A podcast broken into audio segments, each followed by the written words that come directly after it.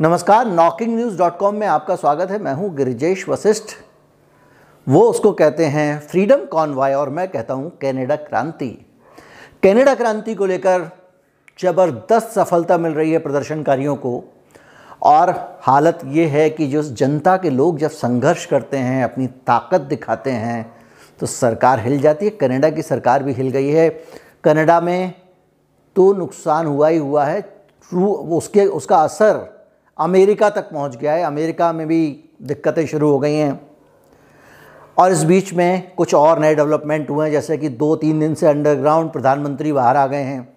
क्या क्या हुआ है क्या क्या नहीं हुआ है, कुछ नई तस्वीरें, बहुत सारी चीज़ें बताऊँगा। कहीं मत जाइए, चैनल को सब्सक्राइब कर लीजिए। कनाडा क्रांति पर आज बात करेंगे।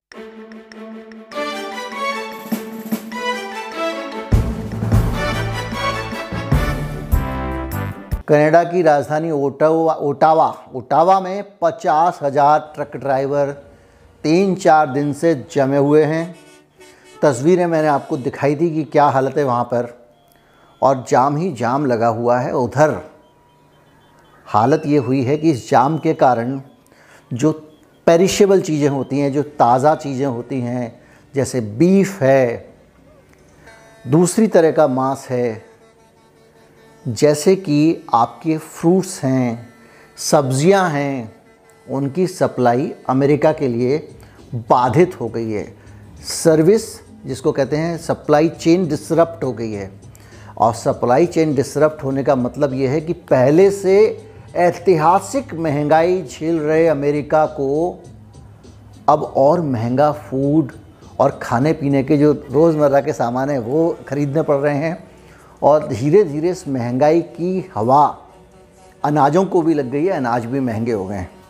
यानी जाम लगा है कनाडा में और चूँकि अमेरिका के बॉर्डर पे जाने और आने पर कनाडा की सरकार ने वैक्सीन मैंडेट लागू कर दिया था तो उसके खिलाफ आंदोलन हो रहा है तो अमेरिका की सप्लाई रुक गई है। उधर अमेरिका की सप्लाई रुक गई है, इधर सांस रुक गई थी एक तरह से। प्रधानमंत्री जस्टिन ट्रूडो की मैंने आपको बताया था। अंडरग्राउंड हो गए थे बीबी बच्चों के साथ घर छोड़कर भाग गए थे। अब अचानक अमेरिका ने कहा होगा, कड़क हो जाओ, हम तुम्हारे साथ हैं। तो अब जस्टिन ट्रूडो बाहर आ गए हैं। प्रेस कॉन्फ्रेंस की उन्होंने। या नहीं होती अलग बात। प्रेस कॉन्फ्रेंस की और प्रेस कॉन्फ्रेंस प्रेस कॉन्फ्रेंस में बहुत गर्जे हैं। उन्होंने कहा, ये मुट्ठी भर लोग हैं। और ये जो है, देश विरोधी लोग हैं, देशद्रोही लोग हैं। It is an insult to memory and truth.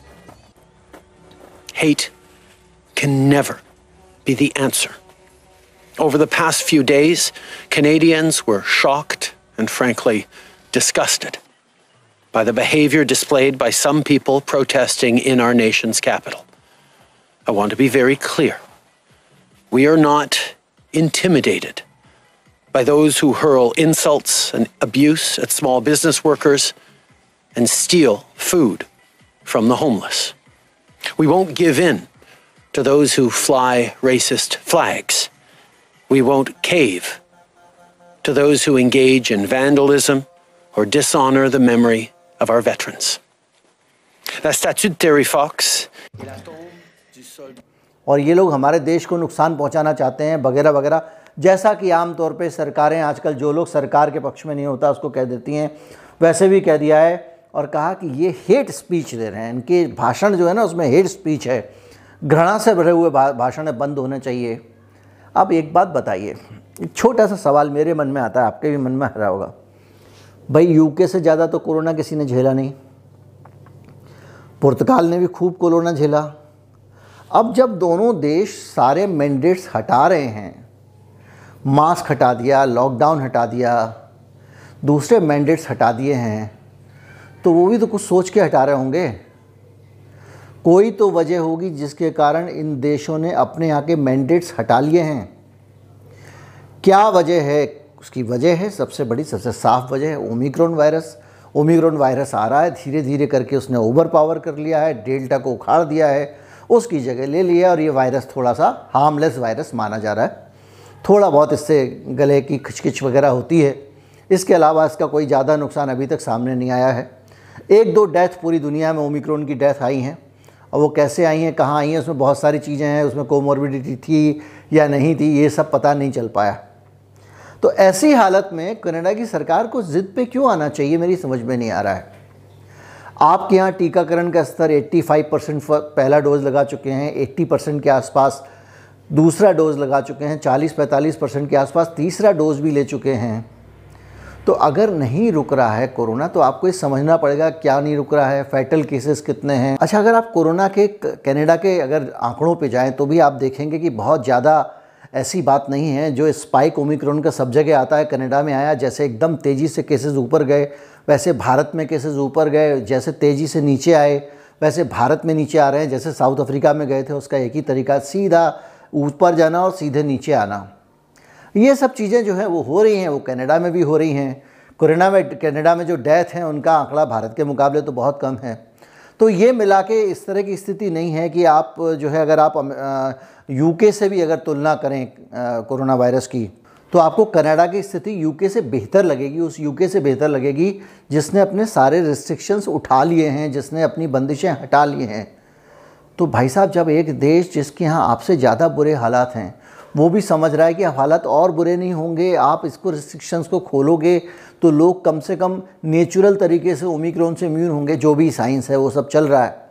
लेकिन आप अड़े हुए हैं, जब आप अड़े रहेंगे, सरकार का अहंकार उसे कहीं का नहीं छोड़ता है।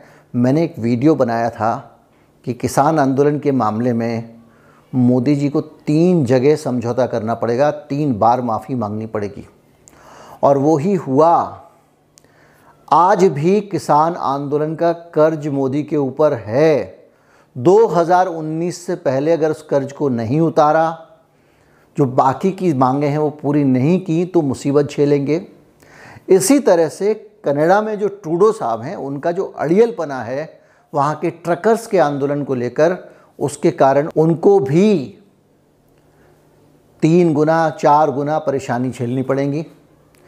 अमेरिका अलग झेल रहा है क्योंकि अमेरिका में अब खाने पीने का सामान पहुँचना कम हो गया। पहले ही महँगाई बहुत ज़्यादा थी। पहले ही सप्लाई चेन गड़बड़ाई हुई थी, मेरा वीडियो है, आप देख लीजिएगा अमेरिका में क्या हाहाकार मचा हुआ है। ऊपर से ये हड़ताल और ऊपर से सरकार का अड़ियल रवैया। बॉर्डर पे आप जाँच करेंगे ही करेंगे, अगर इस सख्ती में रहने का क्या मतलब है? अब दौर, देखिए साइंस तेज़ी से बदल रहा है। पहले का साइंस अलग था, अब कोरोना का साइंस अलग है।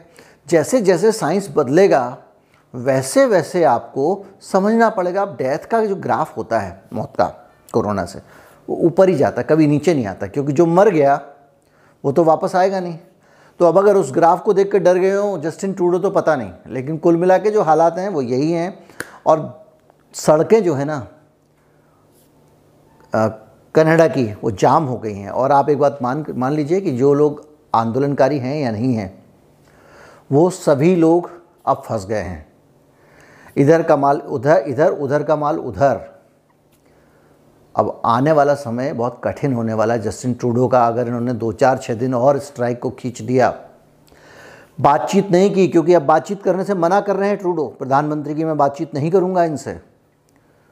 तो मामला और बिगड़ेगा, और जब मामला बिगड़ेगा तो कनाडा को ही नहीं, अमेरिका को भी इसके परिणाम भुगतने पड़ेंगे।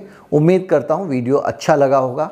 अगर इस आंदोलन पर कोई बड़ा अपडेट होगा तो देता रहूँगा जैसे आज था। चैनल को सब्सक्राइब कर लीजिए अगर नहीं किया है। दोस्तों में शेयर करें।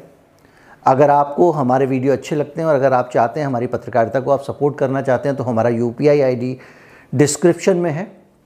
उसके ज़रिए आप भुगतान कर सकते हैं। स्क्रीन पर आपको कई जगह बारकोड दिखाई देगा, उसके ज़रिए आप भुगतान कर सकते हैं। इस वीडियो के ख़त्म होने के बाद में आपको जब वो थंबनेल्स दिखते हैं, उसके साथ में आपको बीच में एक बारकोड दिखाई देगा, उसको स्कैन करके भी आप भुगतान कर सकते हैं। नमस्कार, जय हिंद।